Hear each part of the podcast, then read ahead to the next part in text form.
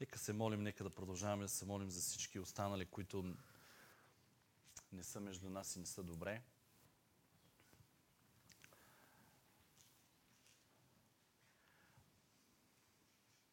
Днес реших малко да споделя нещо така по-дълбоко в Божието Слово. Има моменти, в които е хубаво да се получаваме, да се насърчаваме. И ще има време, когато Святия Дух ще ни изобличава за неща, ще ни потапя в любовта на, на Отец. А, и аз се наслаждавам тогава, когато можем да изпитаме всички, колкото е възможно повече части от Неговата същност. Не искам да ви кажа да съм тотално изненадан, когато отидем в небето и, да, и видим нашия Господ такъв какъвто, да ни казвам така пресилено, това, това което не е. Защото ние сме хора и, и трябва да използваме всяка една възможност да се, да се обръщаме към Него колкото е възможно повече, за да опознаваме онова, което е Той. И толкова е хубаво да го правим от земята, докато не го виждаме. И един ден, когато отидем в небето, да се наслаждаваме на това, което сме познали и да си кажем, а, това е, което съм вярвал, това е, за което съм чел, това е, за което съм слушал и сърцето ти да се радва и да се радва и да преживяваш. И в същото време, като всички там херофими, серафими, да се покланяме и да казваме, вау, ти си още по-свят и още по-невероятен, повече отколкото съм мечтал и съм си представял, защото ти надхвърляш всичко, което съм си мислил и което съм вярвал.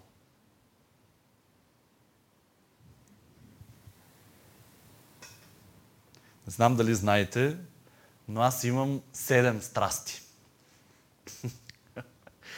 така да ги нарека седем страсти. Четири от тях не пускам и, не ги, държа, и ги държа здраво. И три съм ги оставил на страна. Четирите са Бог, жена ми, четенето на книги и сладкарството. Това са четири страсти, които така доста добре са подредени приоритетно в живота ми. Стоят си здраво и вярвам, че никой не може да ги пипне в мен. Защото всяко нещо си има своето си място в моя живот. Има три обаче страсти, които съм ги оставил на страна. Едното е оперното пеене, което просто преди пях за света, сега пея за Господ. А, пея от цялото си сърце и от време на време си пея така в сладкарницата, ако някой минава, може и да чуе а, разни възгласи на хваление. А, имам още една страст, която е шиене на гоблени. Не знам дали знаете, но аз много обичам да шия гоблени. Но за съжаление от 12 години не съм пипал игла. Значи това наистина е страст, която е доста назаде. Казвам си, когато остана свободен, когато имам време и вярвам, че ще имам и очи за, за гоблените ми. А, но много, много, много старателно шия. шиех и се забавлявах в това мое хоби. Въпреки, че вече само гледам докъде съм стигнал и имам един гоблен, дето не знам кога ще го завърша. Явно на старини. Третата ми страст, която също оставих някъде във времето, но с нетърпение очаквам някой да ме предизвика, за да играем, това е шах. И а, попадна ми в интернет просто един, а, един шах, така много интересен като снимка. И през тази седмица си мисля за шаха и много интересно Господ го свърза с едни картини, за които искам да... дълбоки картини от Божието Слово, за които искам да си поговорим. Шаха е много интересна игра. Не знам колко от вас имате абсолютно някакъв интерес. Може и никой да няма към този шах. Но това е много, една много интересна игра и аз само за малко ще, ще кажа някои детайли. Просто а, мога да давам много други примери, но просто днес ми беше много така удобно а, да свържа историите, които ще разгледаме с шаха. 64 квадратчета на една дъска, по която играят 32 фигури 16 бели и 16 черни. Един срещу друг, това е като а, така наречената съвременна игра мафия, някои така, така филми, но това е война. Това е да играеш на война с събеседник срещу теб. Има 8 пешки, има два а, топа, два офицера, две кончета, цар и царица. Всичките имат различни, различен смисъл, различни поле на изяви. Не можеш с пешката да правиш това, което с а, офицера може да направиш. Нито една не се повтаря а, единствено ако не е двойка или тия 8 пешки. Пешките са най-слабите а, играчи, така да го наречем в шаха. Най- най-слабите фигури. Най-силната е... Вие ще кажете. Не е така. Царя е най-силната фигура. Докато царя съществува, играта съществува. Ако царя го няма, и с царица не можеш да продължиш да играеш. Просто царя трябва да е там. Царят се движи почти като пешката, но и той има определени квадрати, които абсолютно трябва да се спазват. Царя има квадрати, които, според които цялата игра трябва да се включва. Много а, интересна за мен, може да се играе с много часове, има много интересна умисъл. Това е игра, която не просто в която ти играеш твоята игра, но това е игра, в която ако си много добър, играеш играта и на човека срещу тебе. Тоест, играеш твоята игра няколко хода напред, но в същото време играеш и неговата игра, ако можеш да я играеш, за да разбереш какво иска да постигне и е интересен въпроса, ами сега какво стана? Когато си изненадан от играта на другия. И ако не си го помислил напреде, ще трябва ти да променяш твоята игра. Обикновено аз играех моята игра, играех играта на човека от среща и играех още два варианта Б и В вариант, ако не ми се получи А вариант. Просто играеш напред, с ходове напред. Това е царска игра. А, не, никой не знае откъде е започнала, но бихме казали за персите по-скоро, защото думата шах означава цар на, перс, на персийски язик. А, мат е арабска дума и означава смърт, т.е. шах мат означава царя умря. А, да, много играех и между другото, а, заради шаха, който ходих на разни регионални и национални нива, като бях ученик, се освобождавах от физическо.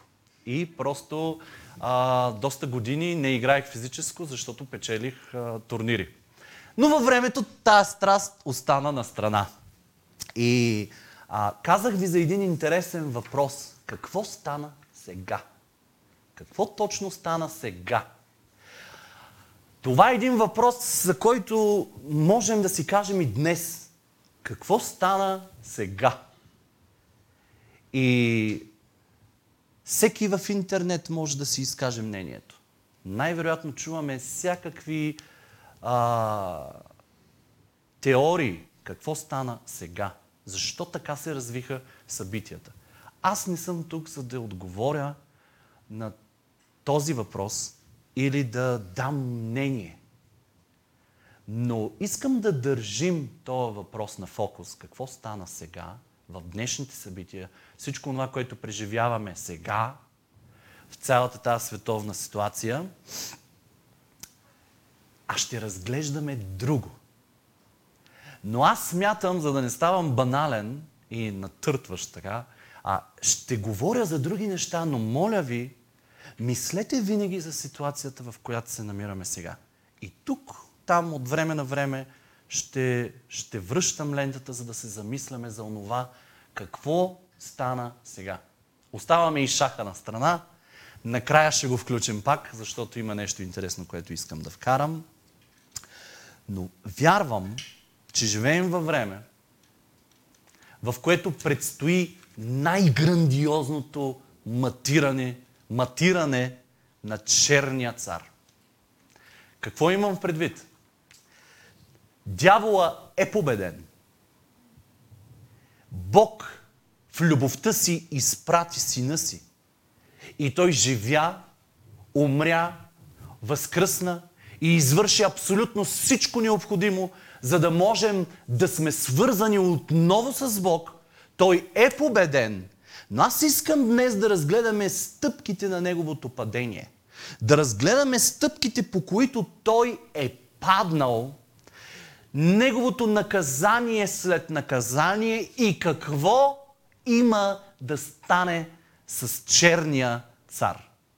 Най-грандиозното матиране. Искам да отворим на Битие трета глава. Те от вас, които можете, го направете, за да изследваме заедно Божието Слово. Битие трета глава.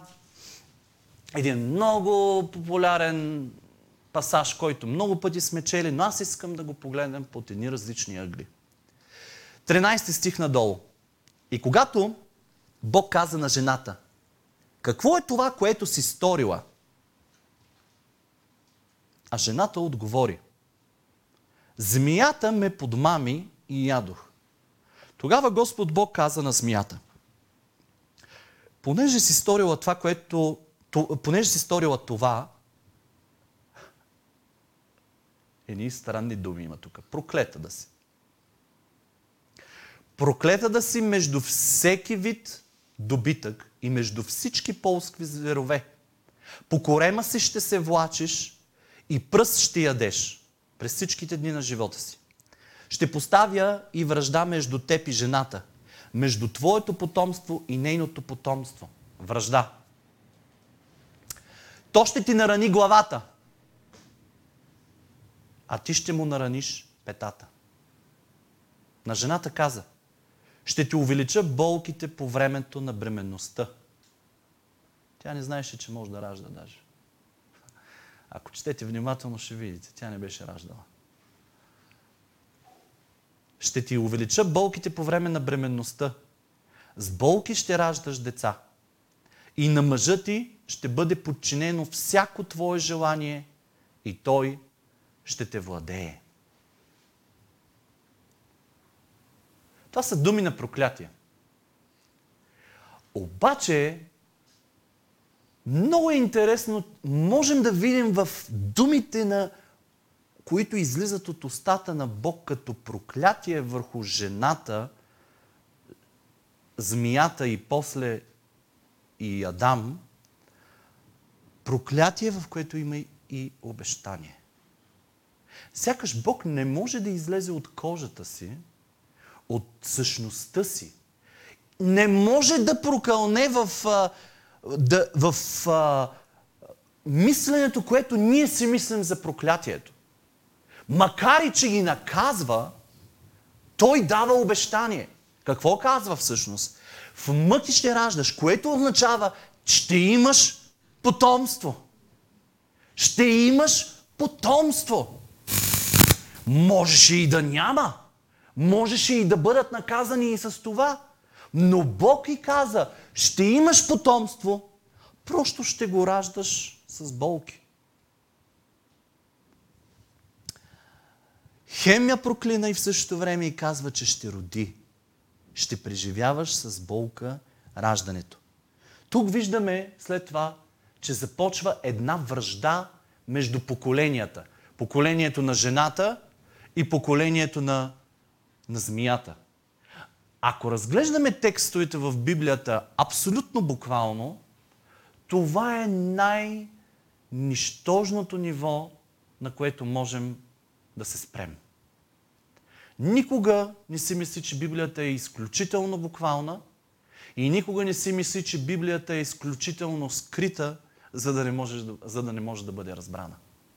Истината е някъде там – винаги текстовете в Библията са значили изключително много за хората, които директно е казано към тях. Преди всичко, каквото е казано на, в даден момент, то е актуално със сигурност за човека, който го чува, но Бог и Неговите думи са толкова силни, дълбоки и тежки, че те могат да отидат както за първата жена, така и за втората жена, така и за хиляди жени след това и милиони жени и до последния ден на тази земя. Жената ще ражда с болка. Въпреки, че жената е възвърната към Бог. Има неща, има наказания, които са неотменими. Има неща, които излез, излезат ли от устата на нашия Бог, те не могат да бъдат върнати. Ето така, когато Сатана е падал от небето, той не може да падне половин Луцифер. Да падне с по-малко неща, с които е направен да служи пред трона на Бог. И ето защо го виждаме как е толкова силен в неща да стига до хората. Той е бил глас в небето. И ето виждаме гласът му как влияе в Едемската градина. Така ли е? Аз мисля, че и мъжа да беше там и той щеше да бъде на същото място. Като Ева. Щеше да, щеше да си хапне. Защото Херовима, Сатана, е създаден за да влияе с гласът си. Красив като зората, казва се красота необятна и глас, който влияе. И днес стига гласът му и казва, хъпни си, бе. Абе, хубав е. Пробвай. Бог ли ти каза? И, и онзи, който беше създаден да отразява славата на Бог и да я увеличава, да увеличава Неговите думи, да увеличава славата Му, силата Му, огънят Му, всичките неща, които херовимите правиха пред трона на Бог, за да, за да възвестяват славата и да я увеличават като с огледало, сега няма какво да отразява, но силата му остава. И тази сила той е разгневен срещу Бог, тази сила започва да действа и да привлича към Него самия.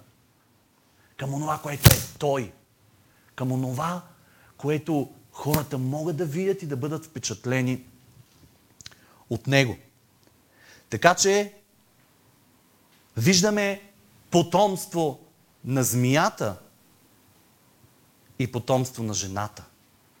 Тоест, ние за жената можем да го разберем, ама какво означава потомството на змията? Нали не се сещат, нали никой не се мисли, че става въпрос за змията, която се влачи по земята?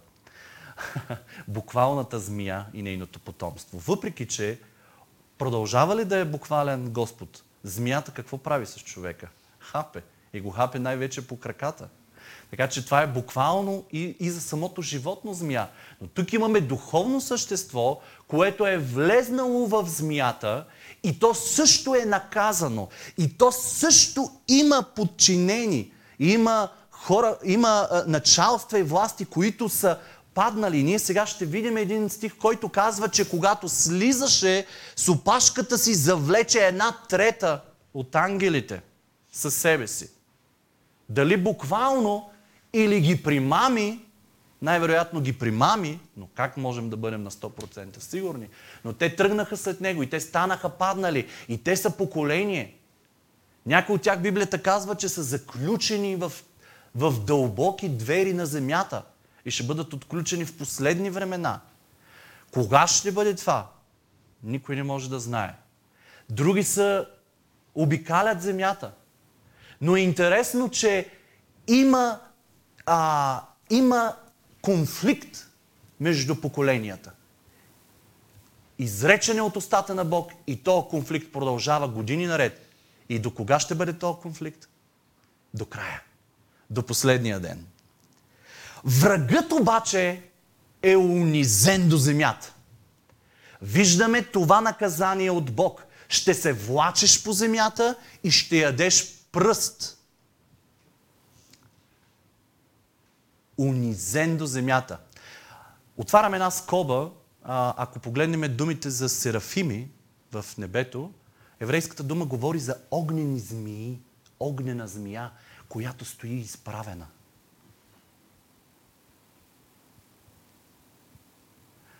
Дали, дали има нещо общо с Сатана, въобще не знаем. Но той е снишен до земята, да се влаче. Което означава, че вече е наказан и не може да бъде изправен. Което означава, че е усъкатен, но не напълно, защото се движи. Нека да не го забравяме това. А опасен ли е? Опасен е, защото хапе.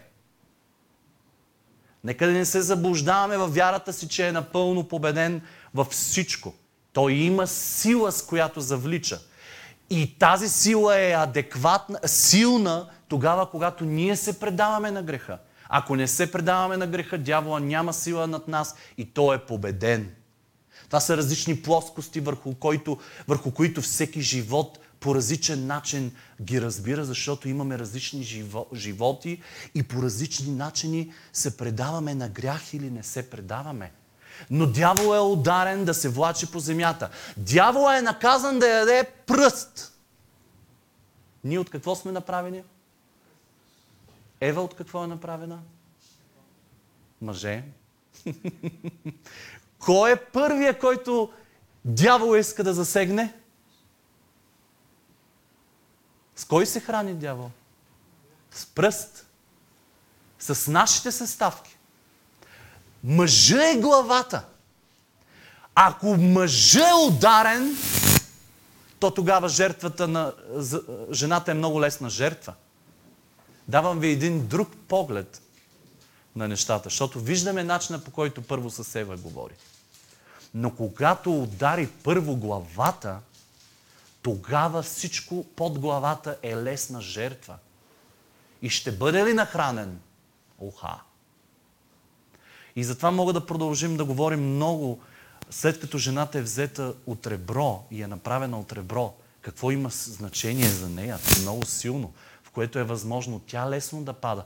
Но това достатъчно се занимаваме с жената сега, за да, за да я засягаме. И това врагът е унизен до земята. И аз искам да те питам тая сутрин. Храниш ли лесно Сатана? Храна ли си лесно за него? Той е унизен, но ти унизяваш ли, унизяваш ли се, като падаш и ти, така че той, ух, като те ухапе и ти да умреш. Толкова ли е силна отровата му, че да влияе върху тебе? Оставаме тая картина на страна, отиваме в откровение и Ели сега се радва с цялата си душа, защото тя се подготвя за библейското състезание. И аз си обещах сега да разгледаме един интересен пасаж, който е много интересен да бъде тълкуван, но и аз не мисля, че той толкова много има нужда от тълкуване и не трябва, но ще минем през него, защото има неща, които няма как да не ги разберем. Откровение 12 глава, от първи стих надолу. И голямо знамение си яви на небето. Жена облечена със слънцето и луната под краката й и на главата й венец от 12 звезди. В битие виждаме жена, която е гола, нали? проклета и ще ражда в мъки. Тук виждаме жена, която е облечена облечена със слънцето, луната и венец от 12 звезди. Без да влизаме в подробности, защото можем да изпаднем в крайности, коя е тази жена. Но вие сега ще разберете една част, един поглед, защото когато погледнеш едно лице отпред, в анфас ли се казва, виждаш едно, когато го виждаш отстрани друго. И някои хора толкова много си приличат, че в един момент може да ги объркаш отстрани и отпред, като ги погледнеш. А, в случая, ето ви един поглед. И друго, тя беше бременна и викаше от родилни болки, като се мъчеше да роди.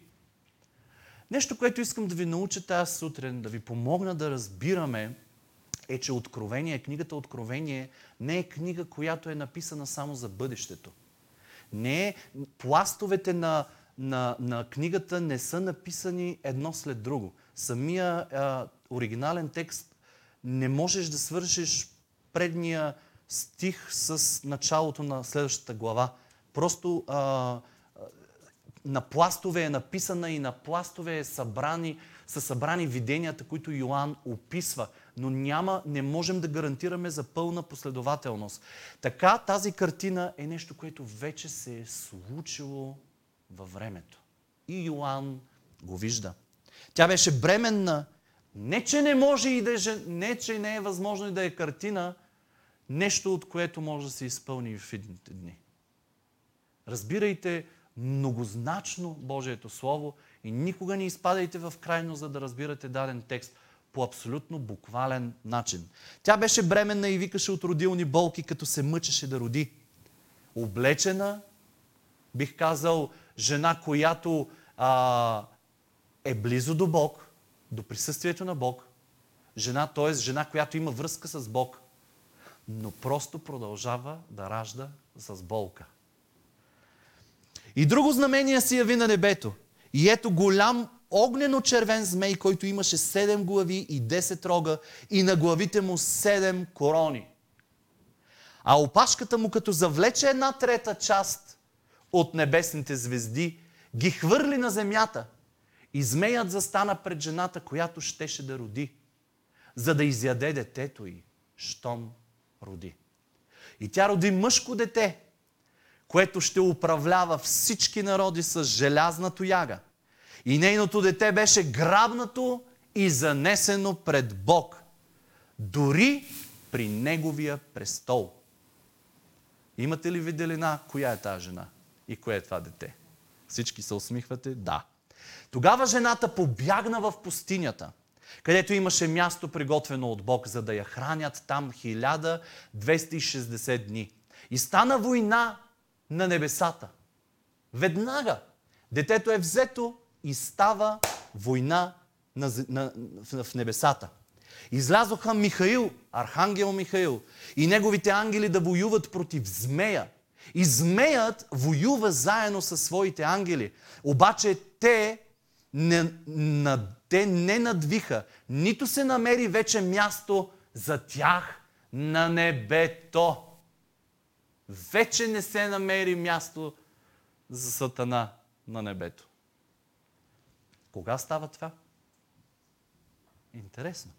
И беше свален големият змей, унази старовременна змия, която се нарича дявол и сатана, който мами целия свят.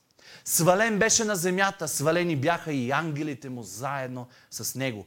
И чух силен глас на небесата, който казваше, сега дойде спасението, силата и царството на нашия Бог и властта на Неговия Христос. Защото бе свален клеветникът на нашите братя, който ги клевети денем и нощем пред нашия Бог. Проклятие, обещание – Бог предвижда битка, а, Бог предвижда битка не само между жената и змията, но и между поколенията след жената и змията. Тук обаче виждаме обещание, че тази битка ще завърши в полза на Бог и на човечеството. Когато Бог проклина жената, тя не знае все още, че може да ражда. И каквото и, какво е да родиш, тя не знае. Тя не познава функциите на своето тяло. И в самото проклятие тя започва да опознава своето тяло. Мъжа в своето проклятие започна да осъзнава своя и да опознава своя потенциал да води, да управлява. И затова всички мъже сме потенциали да управляваме и да водим. И жената е потенциал да се справи с болката си. Между другото, не знам дали забелязахте, но в текста, който четахме от Битие, никъде не се говори за име на жената. Защото все още няма име. Тя е създадена и Бог се обръща жената. Жената. Жената ми даде която сътвори от мен, тя ми даде да, я, да ям. Жената. Кога, Бог дава, кога Адам дава името на жената? след като тя ражда. И името Ева означава живот. Дава живот. Затова, жени, имате потенциал в себе си да давате живот. Да давате живот. Повече отколкото мъжете да даваме живот. Така че давайте, използвайте този потенциал да раждате неща. И в края на миналата година и в началото на тази година си говорихме за неща, които ще, ще заченем и ще раждаме. Но има някой, който наблюдава нашето раждане. Свързвате ли ги нещата? Има някой, който иска да вземе онова, което ще родиш в болката си. И тук е мястото, където ние трябва да сме толкова адекватни, както никога.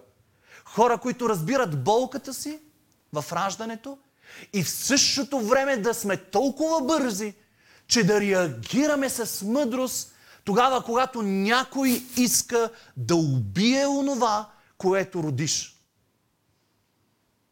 Естествено сме нищо без Бог. Естествено сме нищо без Бог.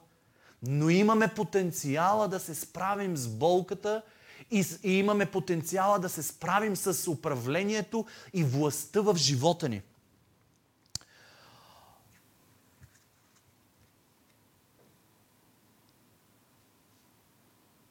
Тя беше бременна и викаше от родилни болки, като се мъчеше да роди. И до жената се появява голям змей, старовременна змия, която отново отива до жена.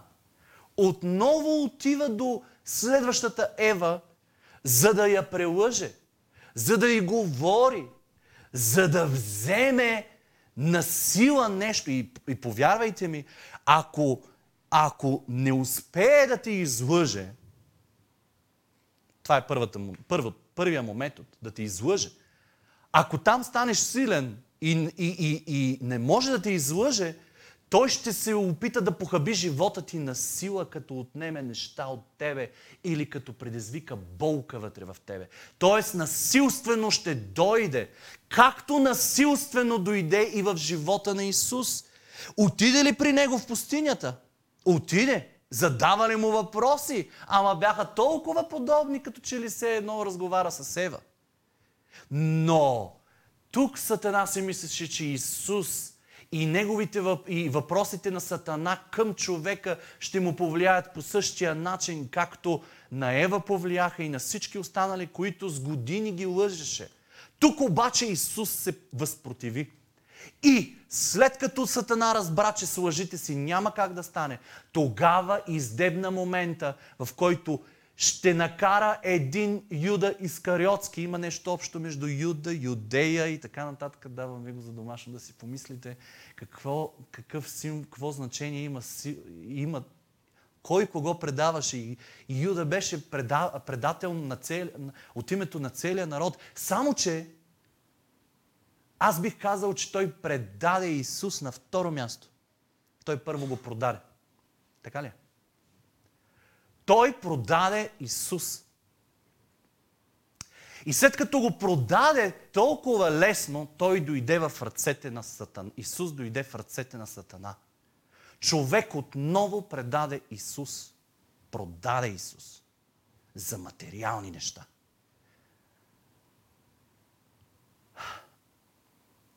И започна дявола да се гаври с Исус, като го смля.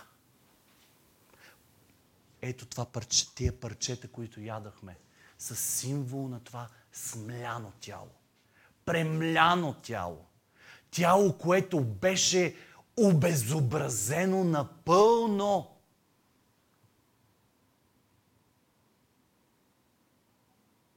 И си мислеше, че е постигнал абсолютно всичко. Защото това е второто му действие. Дяволът днес ще дойде и ако не може да ти излъже, ще дойде за, с болка върху теб, насилствено.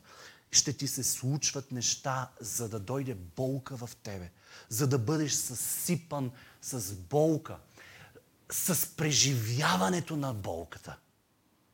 И ако е възможно да отнеме живота ти. Има обаче една забрана. която Сатана има.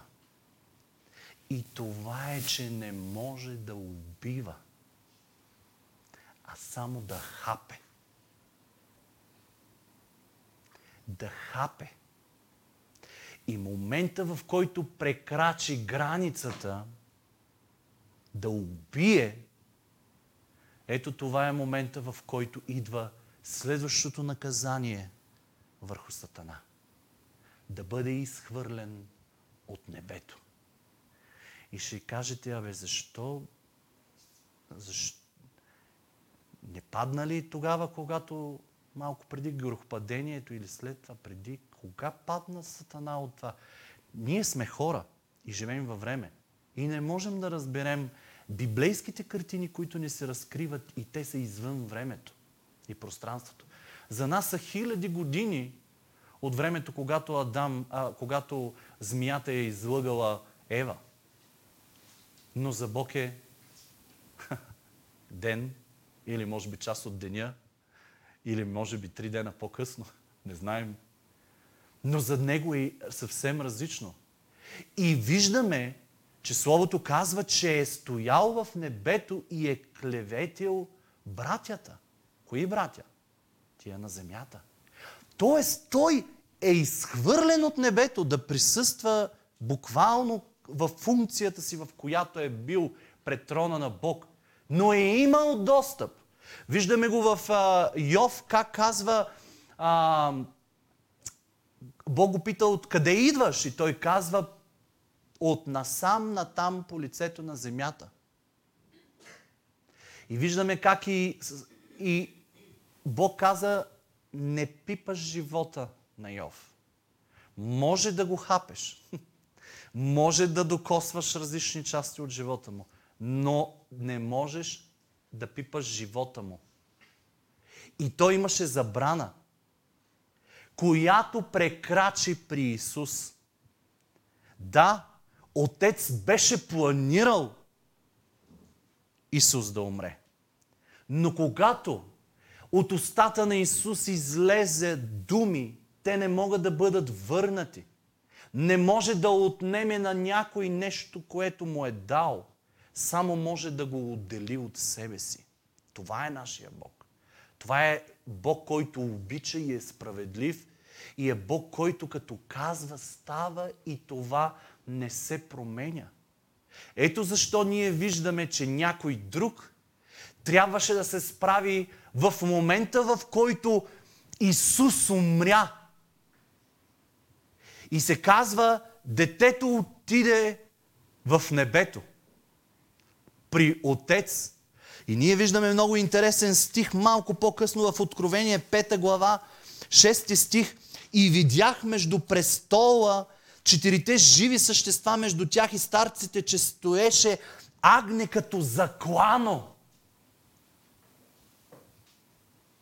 което имаше седем рога и седем очи, които са седемте Божии духове, разпратени по цялата земя. Представете си какво се случва в момента. Знам, че ще е ужасен примера. Но си представете да сме пуснали детето ни навън. Да сме го изпратили да си играе или до магазина, или на училище отива. Трябва да се пребере и не се прибира. Почвате се притеснявате, звъните му, ма го няма. Изведнъж се звъни на вратата и се появява някой с вашето разпрано дете. Какво става с душата ви? Кое ще е първото нещо, което ще си кажете? Кой го направи? Свят гняв вътре във вас. Кой го направи? Няма да се ядосате на детето, че си е играло невнимателно или какво. Не, ще се ядосате на този, който е отнел живота на вашето дете. Бог Отец е планувал. Но момента, в който очите му виждат сина му разпран, като, как го казва Словото, като разпрано агне, заклано агне, Представете си отец. Представете си този бум в небето, който се случва. Тази огромна енергия, всичко онова, което... То е просто като, като, като огромен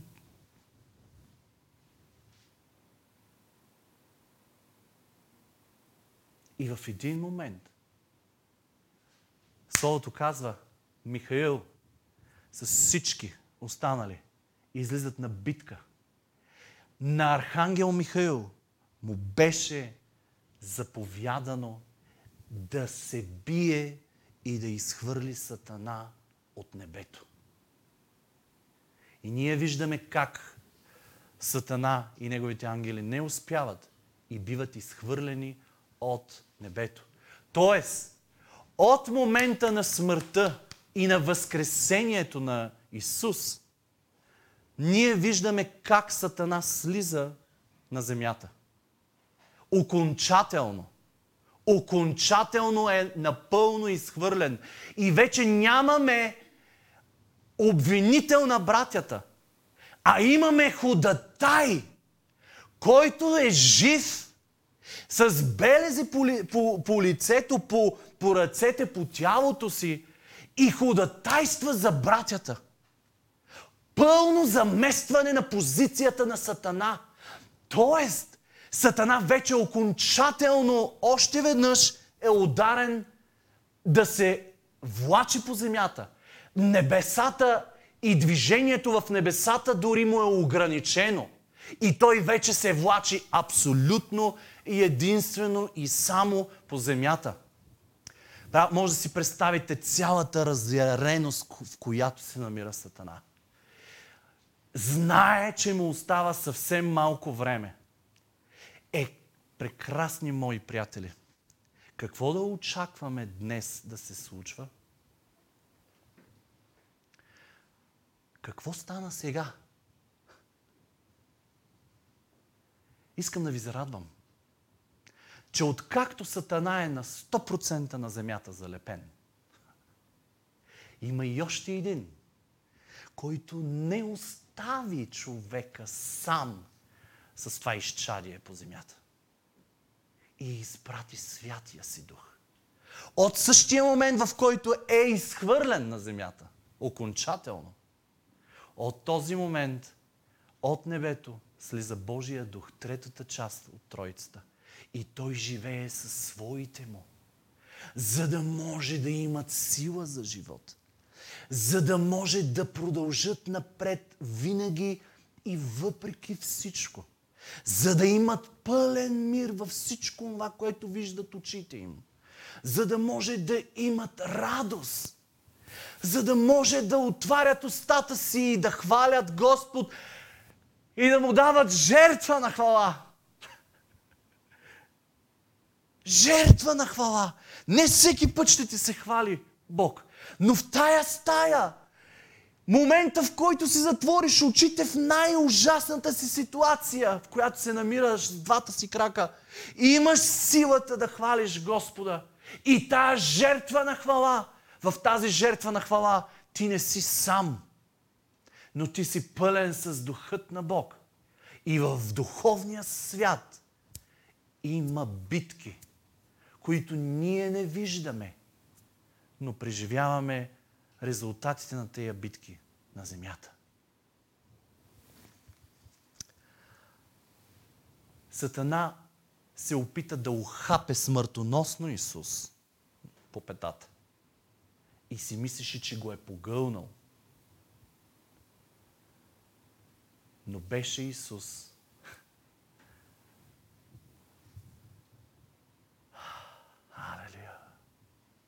възкресен. На третия ден. Мат.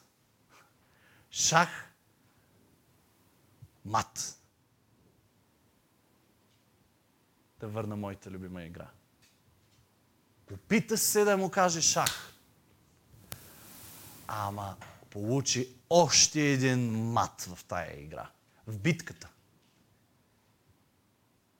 И съвсем скоро очакваме да видим най-мащабното, най-грандиозното матиране на черния цар.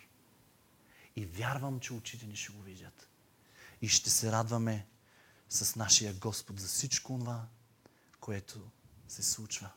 Исус каза, когато беше малко преди да беше предаден, той каза, дойде часът. И сега е часът на тъмнината – в който князът на този свят ще бъде изхвърлен вън. Ето ви потвърждение на онова, на онова битка, на онова крайно отделяне на Сатана от небето. Окончателно. И неговото лазане по земята, което ще предизвика още повече, ще иска да яде още повече плът. Още повече плът. Момента, в който мислиш повече за плътта си. Момента, в който мислиш повече за красотата си. Момента, в който мислиш повече за здравето си. Момента, в който мислиш повече за облеклото си. Момента, в който мислиш повече за, за парите си. Момента, в който мислиш повече за имотите си и да не продължавам да натежавам, повече и повече храним Сатана с плът. Нека да се замислим. Искам да сложа едни думи на Йоанн Кръстител, който казва рожби ехидни, с които се обърна към всичките религиозни управители преди, когато поправяше пътя за самия Исус. Рожби ехидни. Ехидната е вид змия. С други думи, поколение на змията. Вие, поколението на змията, което ще се опитате да захапете Исус, за който аз проправям път.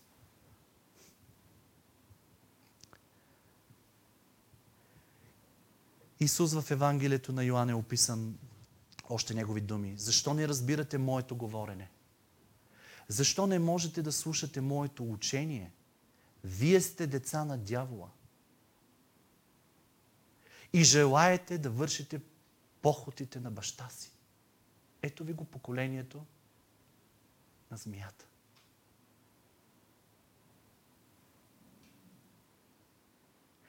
Той беше от край човекоубиец и не устоява в истината, защото в него няма истина. Когато изговаря лъжа, от своите си говори. Защото е лъжец и на лъжата е баща.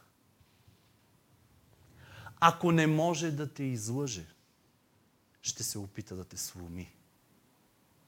Ако не е излъган, то сломен. Защо, ако е стигнало до там да те сломи на сила, означава, че той е безсилен. Означава, че той е осверепял и не може да стигне по друг начин и проявява пълна агресия към теб. Което означава, че ти без да говориш, просто живейки живота си, му казваш и му даваш да разбере на врага ти, че ти си по-силен от него. Да, той ще се опита да нарани петата ти, но ти ще му струшиш главата. Докато е захапал и устата му е на, на единия крак, другия крак ти е свободен. Това е което той не успя да разбере в проклятието срещу него. Това, че да, силен е да наранява. И ние те първа ще виждаме силата му да наранява. А вярвам, че всеки един от нас е преживявал неговата сила. Да наранява. Но има двойно по-голяма сила в тебе, с която можеш да му смачкаш главата в дадената ситуация и да му кажеш, до тук беше. Тук вече аз съм силния с моя Бог.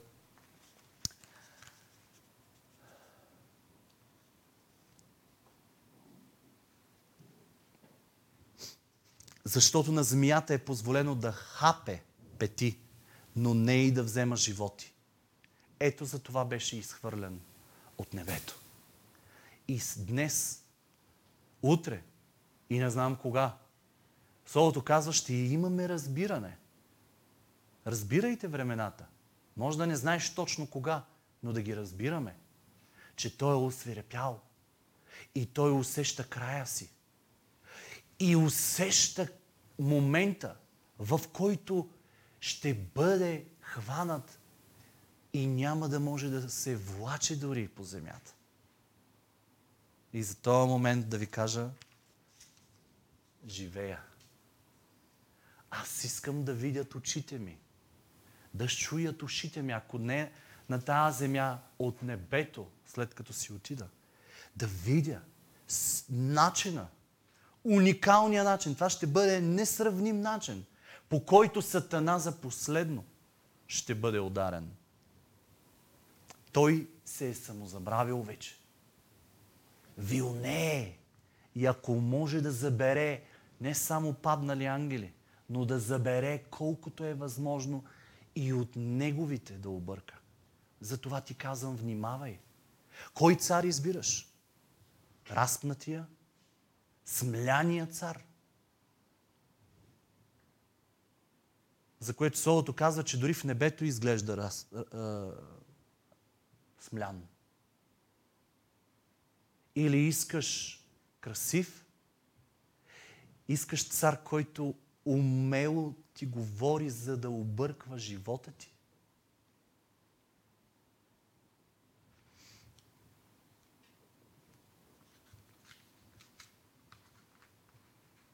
И дори да ти нарани петата, ти ще му струшиш главата. Връщам се на моята игра, която обичам. И приключвам. Цар с цар не се бие. Не се бият. Само царете не могат да се матират. Това е... Няма как да се случи. Поради квадратчетата, през които те не могат да пристъпат един до друг. Благодаря ти, Ели. Не може цар да стигне до цар. Такова е правилото. Такова е правилото, че Сатана е изхвърлен. И от присъствието на Бог. И днес, ранен, освирепял, ха, а, ще се съгласите с мен, злото се увеличава, нали? Той се е хранил, хранил, хранил. Вече не е змийче. Вече е змей. Старовременната змия, която е яла, яла, и глави има, и, и корони, и рогове, и какво ли не. И най-вероятно повече, повече от всякога говори, така че да, да впечатлява. Кой цар избираш? Единият цар няма досед с другия цар. Но ти си между тях. И бих те оприличил, както и себе си, на тази фигурка. Защото силата, с която, която аз имам, мога да я сравна просто с пешка. Пешка между царе. Ако си бял, играй с белия цар. Това е правилото. Включи се просто. Не играй по правилата на черния цар. Защото или с тебе, или без тебе, защото пешки си тръгват от играта. С тебе или без тебе, белият цар ще победи. Той е побеждавал кръгове. Предстои последния кръг.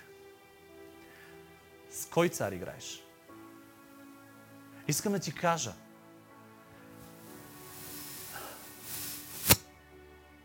Ти имаш досек до черния цар. И ти можеш да матираш. Много е рядък случая. Ако сте шахматист, ще го знаете. Даже ще ви се въртат фигури в главата, мислих да ви ги нарисувам и тях. Но не са много случаите. По-скоро лесно се матира между фигури. Но може и пешка да матира цар. Но нейният цар трябва да е до нея. Трябва царя да направи ход и пешката да е в близост до него. Защото ако направи тя ход, а царя не е там, пешката ще бъде погълната. Пешката е нищо. Но ако царят е наблизо, Той няма досек с оня цар, но той е близо до пешката. То тогава пешката може да матира царя. Прекрасни мои, предстои последния ход, в който пешката с царя ще изиграят матирането на черния цар. Вярвате ли го? Време е да, да застанем пред нашия Господ, така както никога не сме заставали.